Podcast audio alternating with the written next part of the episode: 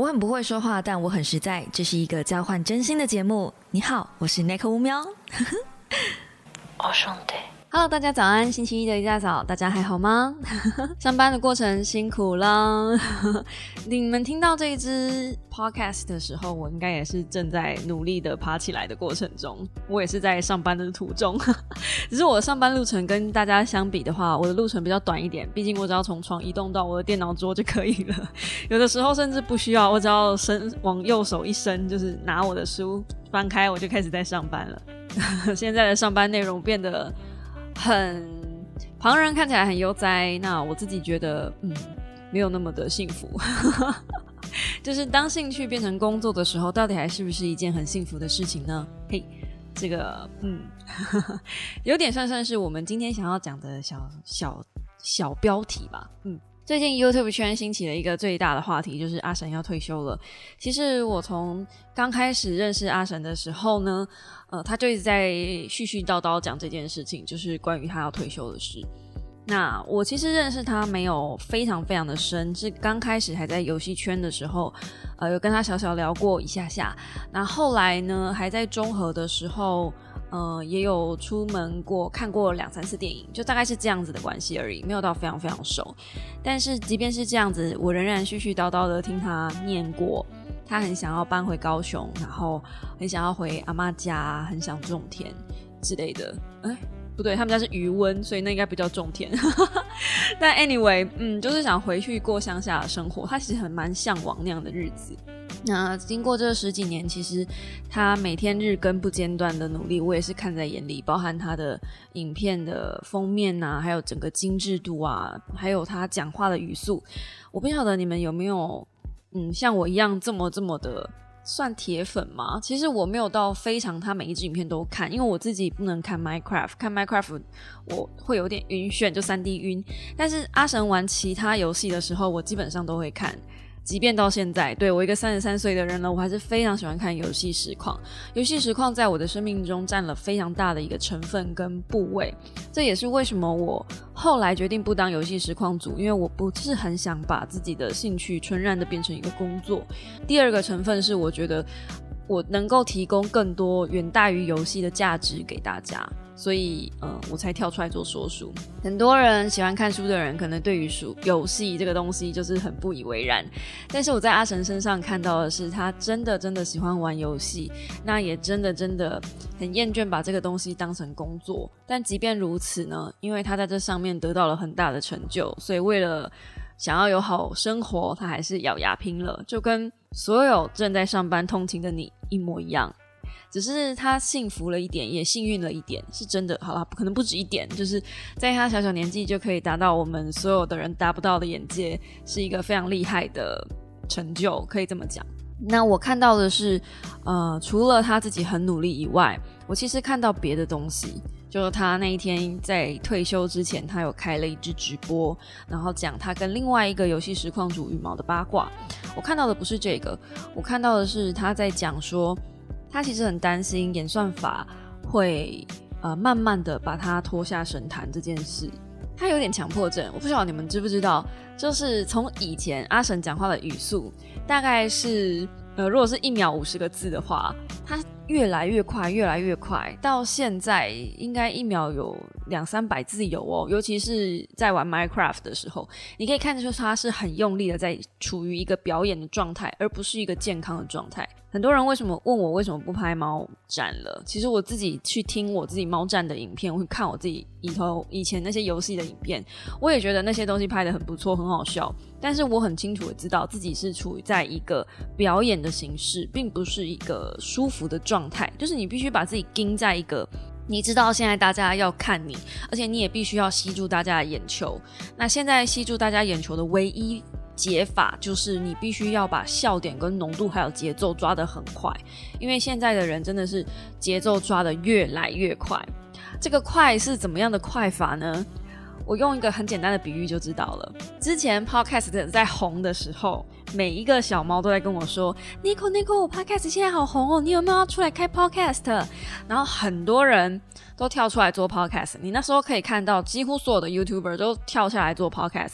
现在还有多少人盯在这里做 podcast？当然，每天还是会有一些小的频道、小的 podcast 的台出现，其实还是有一些更新。可是你可以感觉到频率没有那么快，而且好像也没有那么多人在聊 podcast 了。如果这个你没有感觉，前一阵子很多人在聊 Clubhouse，好像现在也没有这么多人挂在上面开房间了呢。当年开房间也不用当年哦，可能就是两三个月前的事情而已。可以感受到现在的社群媒体的汰换率，其实已经快到已经有一点病态了。那我觉得阿神这个急流勇退其实是对的，因为自媒体这个行业它只会越来越残酷，而且会越来越……我一定要用惊悚这两个字，我不是想要吓大家，但是就是真的，就是我觉得这个行业你能够扛住那个高压的成分，只有两个办法，一个是你自己把你自己盯在一个很。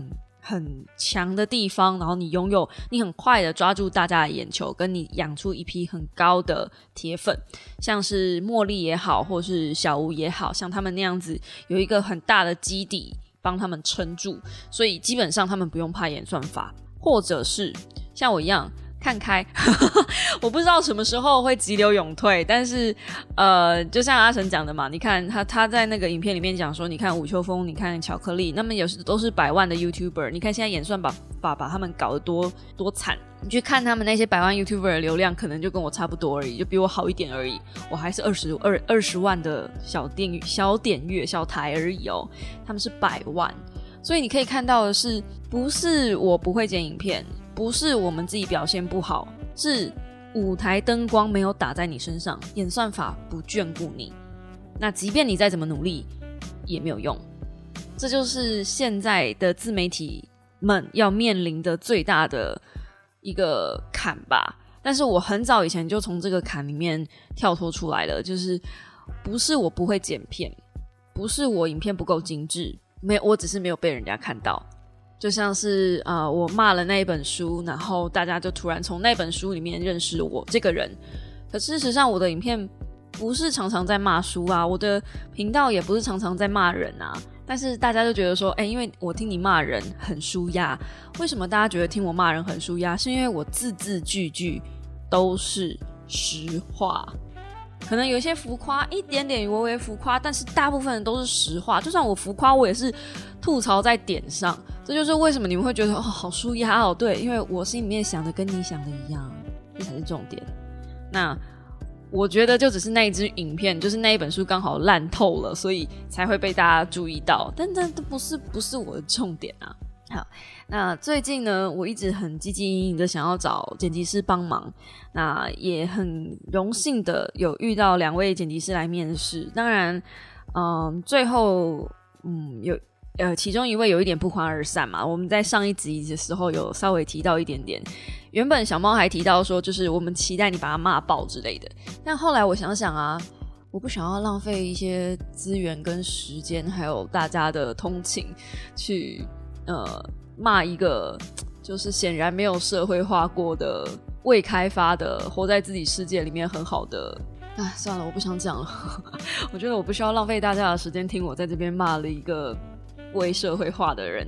所以，嗯，也许哪一天你们在直播的时候可以怂恿我，也许我会好好的再继续迷离的说吧。但是现在我真的不想浪费大家的时间。只是在感叹一下，就现在的自媒体真的要做不是那么的简单，然后它必须是一个嗯心理素质要很高的一个行业。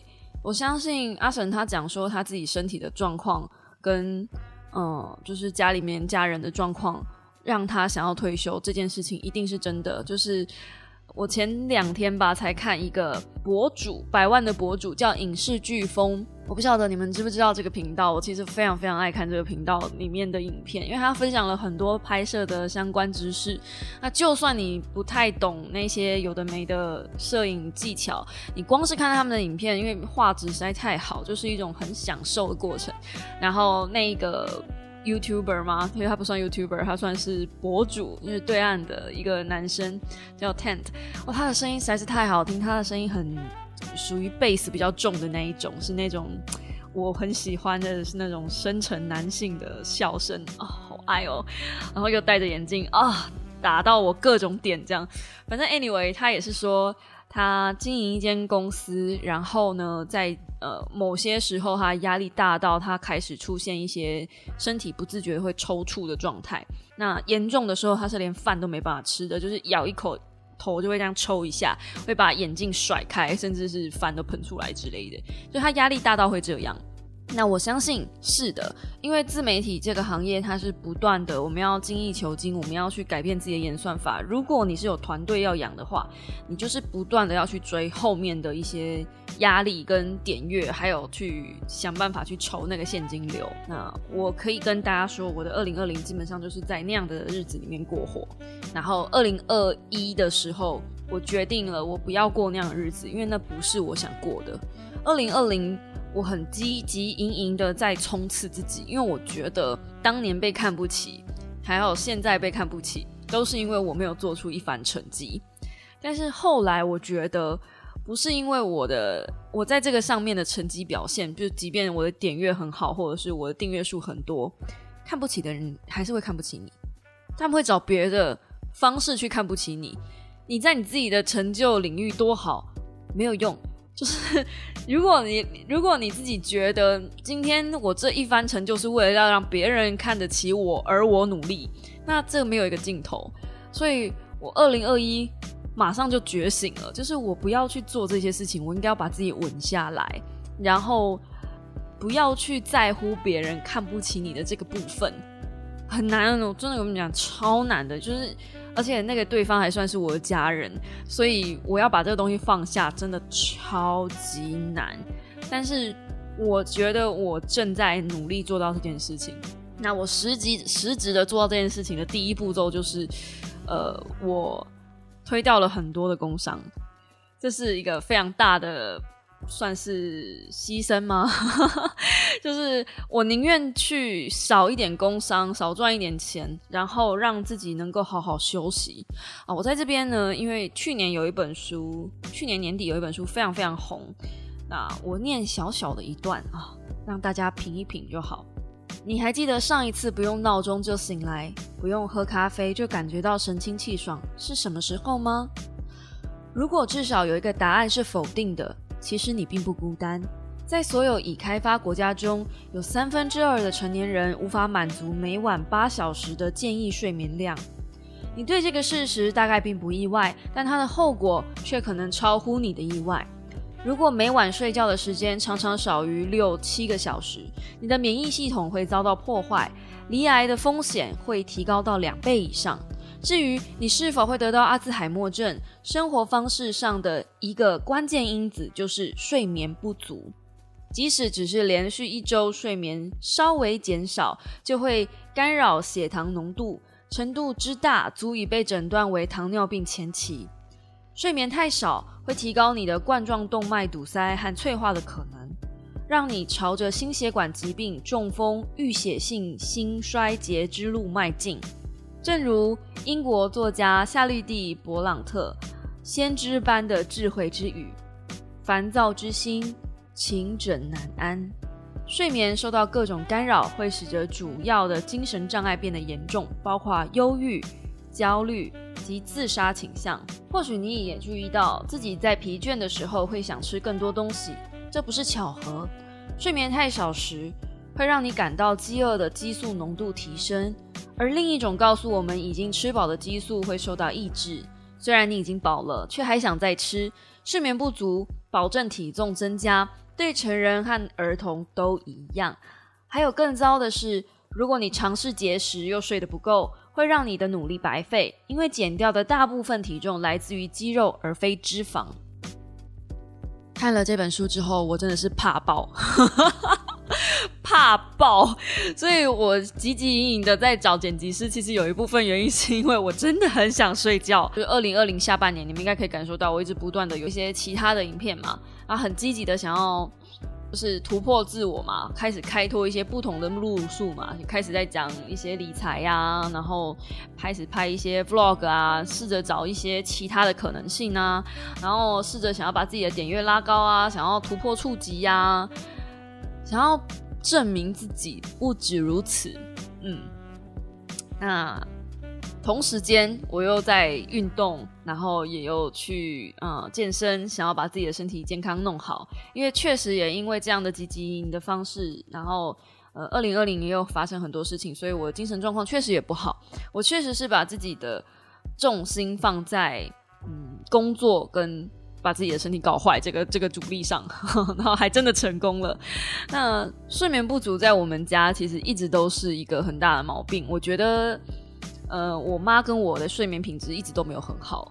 呃，这个是长期以来的算积劳成疾吗？就从我有记忆以来，我妈就很常会在半夜两点多三点，然后爬起来去客厅，然后早早上的时候，她可能就看她睡在客厅之类的，就是她的睡眠其实就不正常。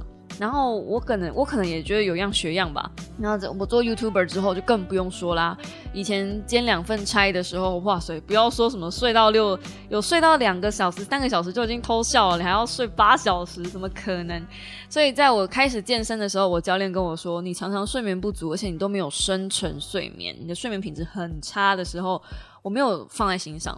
他说你这样子练，基本上吃的也没吃够，然后睡也没睡够。呃，练是怎么样都练不起来的。你会胖，就是因为这样。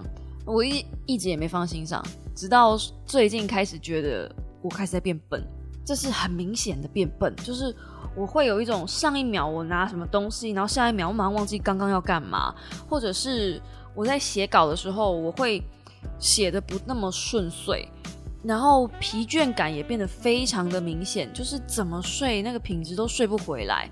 像我昨天剪片又剪到早上六点，今天睡想说我就睡一下，大概下午一点起床吧，应该还行。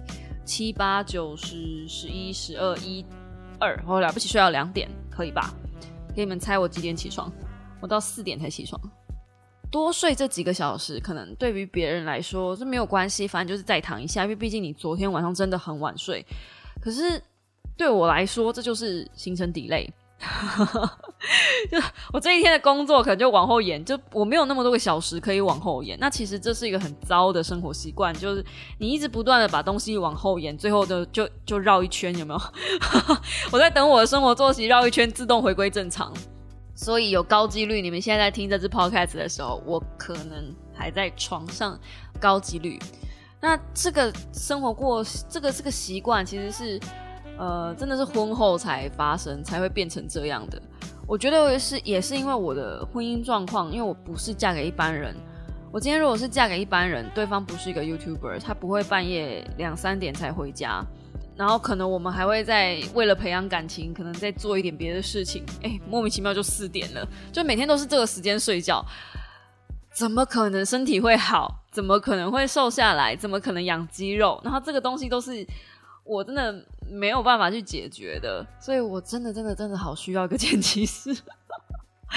然后我又越来越觉得说，以我自己，因为我自己知道我自己做自媒体有很多东西是我在我的要求之下，我没有办法付给人家钱，然后对方做出来的东西明显品质在我的下面，这种感觉。有点像是我今天聘了一个你，你今天已经是剪辑师，我是 YouTuber，我是负责产内容的。基本上我不会剪片，我付钱给你，理论上是你要比我会剪片才对啊。你应该是有你自己的风格也没有关系，我也没有说是一定要怎么样的风格特质或怎么样，但是至少出来的东西你要让我看到精致度，然后完成度。就是很多时候我觉得现在的小朋友。他们去呃应征一份工作，感觉比较会像是老板交代我做 A，我就把 A 做完了。可是他不会想到，老板要的是其实是就整体。我我基本上我都不太会想要给呃跟我合作的人太多的压力，就是我会让你去发挥，然后你出来的东西是你自己要满意的，你自己满意你自己的作品，我甚至可以让你挂你的名字都没有问题。我可以说剪辑是谁，然后呃之后有若有人看到影片觉得哎还不错，就可以当你的作品集，我觉得这都没有问题。可你出来的东西，你的完成度连我这一关都过不了，我怎么可能让这东西上在我的频道挂我的名字呢？而且是我花了时间写稿，你们知道其实写稿要花非常久的时间吗？写稿大概要花我一天的时间，那看书其实最久的啦，看书都是三到四天，写稿就是一天。然后拍片一天，一个礼拜，一个礼拜才七天，马上就炸掉五天，这样你们知道说书的成本有多高吗？所以，如果说书的成本是这么高的状态下，我不可能让你毁在剪片的最后一个步骤，更何况是我自己剪片，我就知道我剪片的速度大概就是两天，一天半可以剪完。如果我一天半可以剪完这样子的完成度，然后你的完成度在我之下，而且我还给你更多的时间。我怎么可能接受？所以我觉得我找不到跟我配合的人，有一部分原因也是因为我知道这个玩意儿不是闹着玩的。如果你们私底下有跟阿神聊过，看以后可能不会有机会，大部分人不会有这个机会。就是每个人在认识呃 YouTuber，大部分都是台面上，很少有台面下跟 YouTuber 接触的机会。那我是真的很幸运，就是不只是阿神，我其实台面下接触了很多百万级的 YouTuber，都是朋友嘛。那稍稍都会聊过，都不是很好的那一种朋友，就是点头之交，大概是这样子。但是还是会聊过一些想法，跟交流一些，我不知道你们、你们、你们这个叫怎么讲？社交吗？社交生活吗？类似这种感觉。呃，在这样子的过程中，其实你可以感受得到，真的在台面上跟台面下，他们的认真度是不一样的。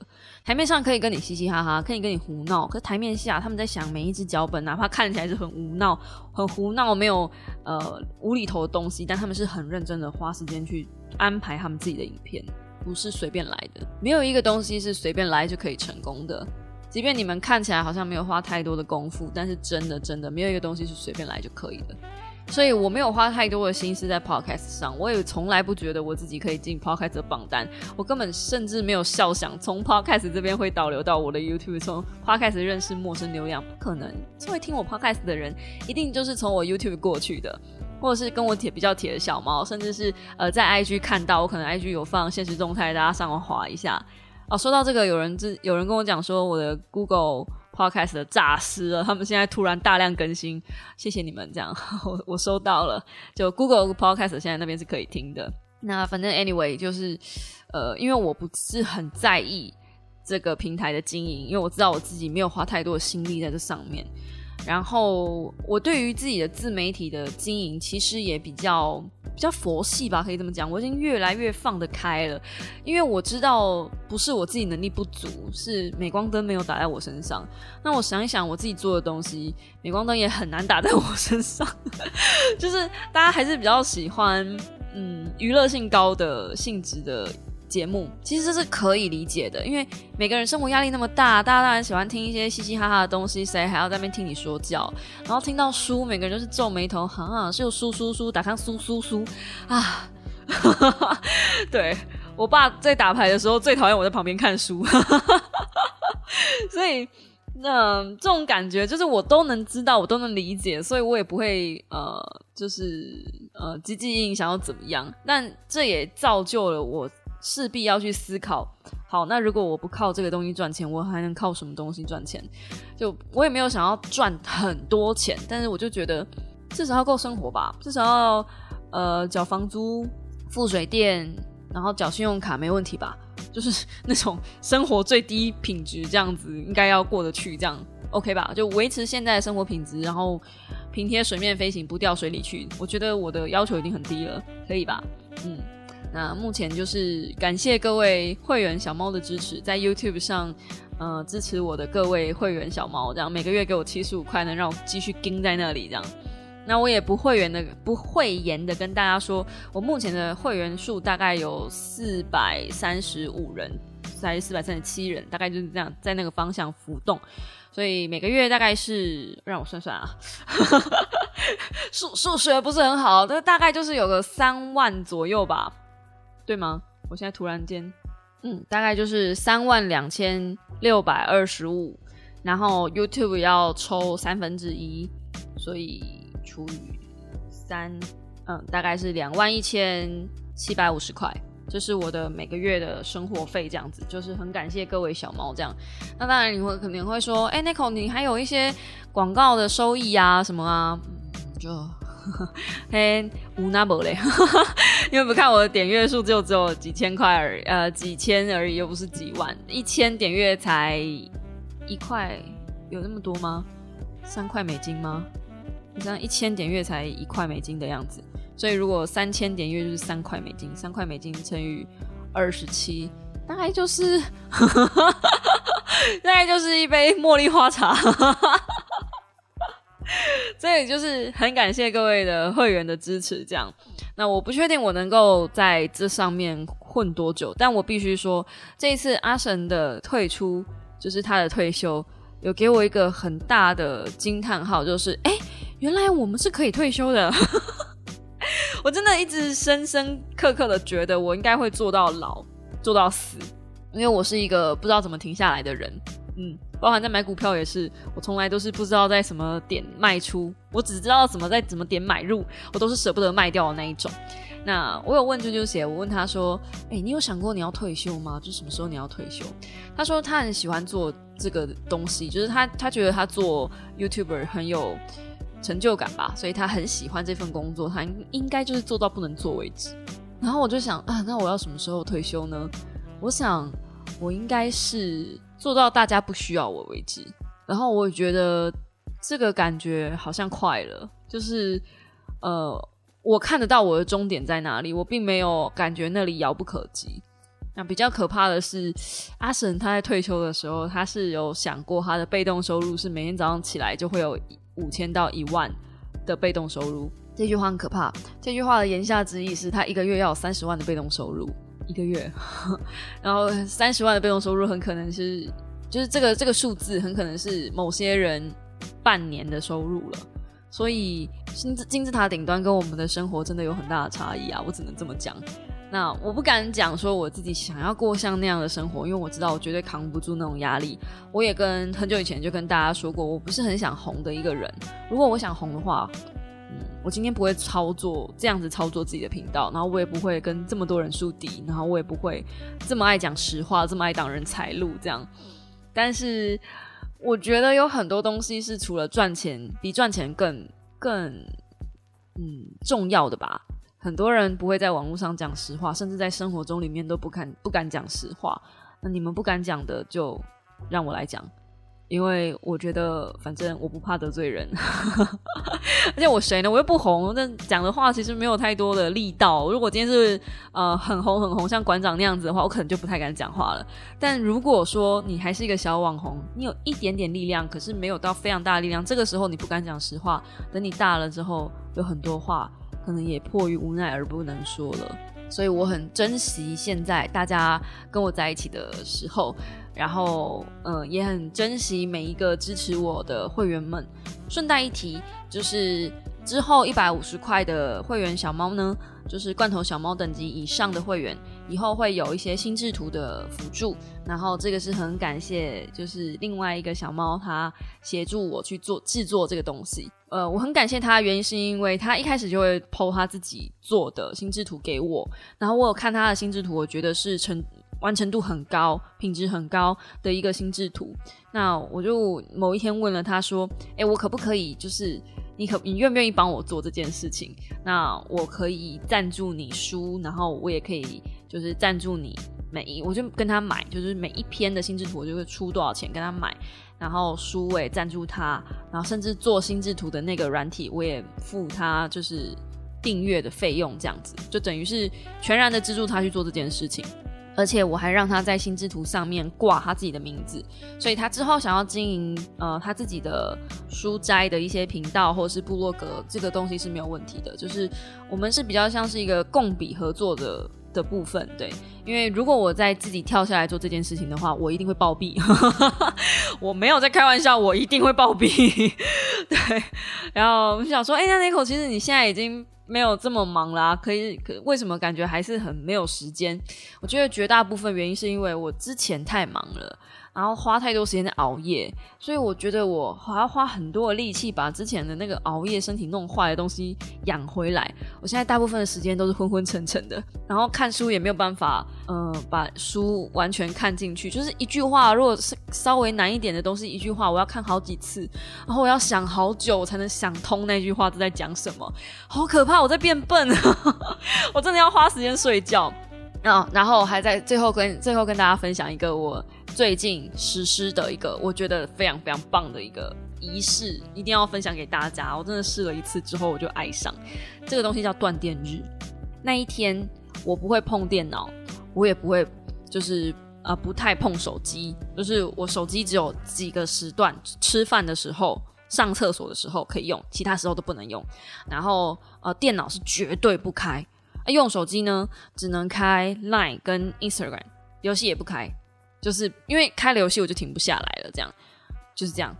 哦，你们知道吗？然后那一整天，我只能做两件事情，一个是睡觉，一个是看书。哦，当然还有吃饭啦，就是或者是出门走走，出门走走。